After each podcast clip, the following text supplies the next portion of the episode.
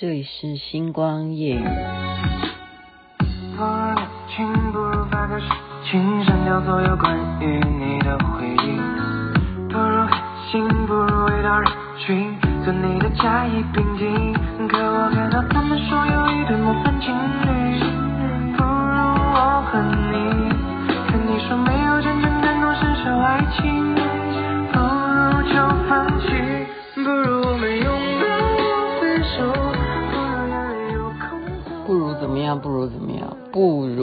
首歌曲是秦海清所演唱的啊！您现在听的是《星光夜雨》徐雅琪。哇，今天台湾是全部都加零，真的是希望能够继续保持这样子的疫情的维持啊！然后看看我们未来能够怎么样，在越来越能够口罩可以说现在户外不用。戴了是吧？就是体育活动相关的可以不用戴口罩，但是我昨天忘记讲哈，因为别人给我的建议，那但是可能已经有些人已经打疫苗了，就是人家说的哈，就是打疫苗呢要打右手，为什么？因为左手比较靠近心脏，有这样说法吗？参考参考，而且你们都已经打了人。就会说我在那边放什么马后炮呢？好啦，这是我听来的。他们说右手因为离心脏比较远，所以要打什么那个整个注射进去的那个反应不会马上的靠近心脏。他们有这样子的说法。好，如果你还没有打疫苗的人的话，或者是你未来要打第二剂的时候，要不要参考一下？这样子就是可能会让你的身体承受的。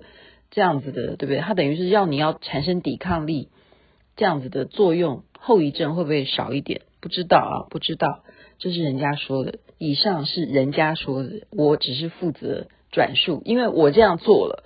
然后我是对，我现在已经打完，已经超过四十八小时了。目前雅琪妹妹还在这边讲话。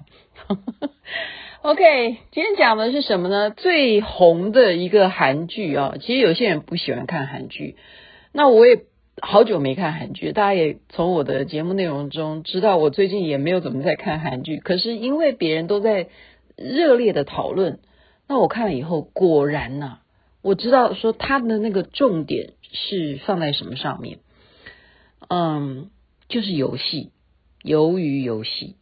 鱿鱼游戏不是真正的是在讲鱿鱼哈，它只是形容那个小时候的那个游戏，他们小时候韩国人玩的一种游戏方法。但是它这个游戏，就是我最近常常一再的强调说，我们不能够忽略这个产业，因为它实在就是我们现代人生活上面必备的东西了。它叫做生活必须的玩意儿，哈，不管你把它当做是。事业，或者是说你把它当做比赛，或者是你把它当做消遣，或者是你要从上面去交朋友、做人际关系，这个已经变成不可缺少的一个环节。以后就会有一个啊，搞不好我们未来台湾会不会也会有这个科系都有可能，因为就是看中了现在人不能少的这个游戏，然后它结合了什么人性。把人性的丑恶面，把它如果变成真的，它的意思就是这样子。你认为这只是游戏吗？如果我现在跟你讲，这就是真实的呢？这个东西，这个震撼度就在这里。所以我就先剧透一下，好好，就让大家觉得说，诶，这个东西真的还蛮值得看。为什么它有让我们反省的地方？我剧透的是什么？就是男主角。所有的人，他们都每一个参与游戏的人，他们 background 就是全部都是走投无路。比方说啊，老板欠了很大的钱，然后都付不了员工的薪水，有难处啊。表面上是老板，可是他根本付不出钱了。那这样子的人就会被这个猎头找到，就是所有缺钱的人，他来告诉你，给你一张名片。怎么样呢？就是你如果来参与我们一个游戏，好不好？我们先赌一盘，如果这样子我输的话呢，你就会得到多少钱？好，然后我们会吸引啊，因为那个男主角是我们的偶像啊，他也是我的爱豆啊，就孔刘嘛，哈，就演鬼怪那个男主角，他先用他来当一个吸引你要看这个连续剧的一个非常好的一个 idea，用它来演，然后都都得到钱了，那你要不要继续玩呢？他就递一张名片给你，如果你要继续来参与我们这游戏的话，你就打电话给我，然后我们到时候就会约地点把你接上车。结果呢，所有的人都是因为拿了第一款钱，有没有发现就跟诈骗集团一样？诈骗集团一定先开始都会给你某种好处，然后你就会因此有了好处以后，你就被他引诱要接下去走下去啊！我怎么会讲？自己会觉得说，我差一点要被诈骗了。你们知道我的状况吗？这真人真事，我也是顺便提醒大家，我真的邮箱里头收到了电力公司给我们家的催我们缴费的钱。然后我说哈，我这两个月的电费钱，然后去查，怎么会这样子呢？就是说不是的，你不要上当，你不要去扫码，真的就现在也诈骗集团已经演到这样了，大家请注意，如果你家的水电费是属于什么样的缴费模式，请你搞清楚，一定要搞清楚，因为这不是我的清楚范围，所以我就会被吓到说，哦，那赶快去扫码。其实为什么我会被吓到？原因是因为我上一回就已经干过这种事，就是我的手机寄一张账单，说你赶快去扫码去缴钱，结果我就去缴钱了，就就是上当，根本没有这回事。我就曾经有被这样子受骗过哈。那再讲回这个游戏啊，由于游戏，他们每一个人都愿意来参加游戏，结果一上车之后，全部都被迷昏。好，参与的人数这样子的被迷昏。到了现场，完全因为迷昏了以后才到现场，他们不知道整个这个地点是在哪里，被车子这个整个载到哪里的过程，因为在昏迷当中完全不知道。到了游戏现场，真的它的布置环境真的就像我们玩游戏一样的那种环境哎，哇塞，这这导演这编剧太厉害了啊！然后玩什么游戏呢？玩的叫做。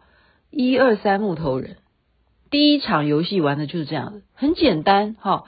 他出来跟他们讲话的人，真的就是一个很巨大的一个玩偶哦，就像我们游戏，你对不对？你还会人设你喜欢的这个游戏的主角啊，比方说我可以让他头发变成什么样，我想要他眼睛会不会眨啊什么的。我们不是现在有些游戏都可以这样去设计你的英雄嘛？他就直接就是真的就是一个很大很大的玩偶在跟他们对话，说我。转过头来，我数一二三木头人。我当我回头的时候，你们谁动的话，你们就被淘汰。好，然后他们就觉得说，那这个游戏真的太简单了。结果怎么样？一二三木头人，好，一发现有人动的话，那你就淘汰啊。他所谓的淘汰是什么？就是把他们每个人都击毙耶，击毙是真的是。在剧情当中击毙，不是说你就假装呃被一个水枪打哦，不是的，是真正的把你击毙，就是流血身亡，而且就是扫射，他就有这种扫射能力。他看到一二三木头人谁在动，他有那种 AI 智智能嘛，看到谁在动，枪就出来，就就就把他扫射，就死掉。所以有四百五十六个人这样子玩。然后这样子扫射，这样最后到达终点，你要不要拼命？要不要拼命？这个就是一个非常讽刺的事，呃，编剧啊，我觉得他太棒了，导演也厉害，他把我们真正在玩的游戏，你看有时候我们游戏也在扫射啊，那个你都不觉得有，反正死的又不是你嘛，对不对？可是当这个游戏变成是事实的时候，你要不要活下去？你会不会比你平常在把它当一个普通的 game 那么轻松呢？你不好好的玩这个一二三木头人，你就是翘辫子。所以这个戏为什么会大红？就他太写实了，他把每一个人要怎么样完全不动，这这回要认真了，然后就训练你怎么专心。好，然后为什么他们？本来抗拒这个游戏，都已经表决，后来说我不玩了，太残酷了。你们竟然是拿我们的生命在做游戏赌注。可是问题是你之前都签约了，你都同意所有的条款了。好，你现在说你不玩，好啊，那你就不要玩了。可是后来每一个人回到家里头之后，他们要不要继续玩？这就是这个戏它厉害的地方，就值得会追下去把它看完。然后大家都说还会演第二季，然后这种样发展的话，还会第三季怎么样？因为游戏为什么会不断的发明？然后就是有人就会觉得说，真的好期待哦，拿到新的一款游戏会那一种好像中了彩券那样子的高兴。就看了这个连续剧，大家就会明白人性。贪嗔痴慢疑、七情六欲，完全就在描写这些内容，然后你会觉得有所反省，有所反省。今天就把这个游戏内容，不是游戏内容，就是韩剧的剧情稍微剧透一下，哦，然后就觉得佩服佩服，而且觉得反省反省。希望大家一切身体健康，万事如意。这边晚安，该睡觉了。那边早安，太阳早就出来了。希望我们的嗯看剧只是看剧，绝对不要去模仿那样子的血腥暴力啊，这是要提醒的。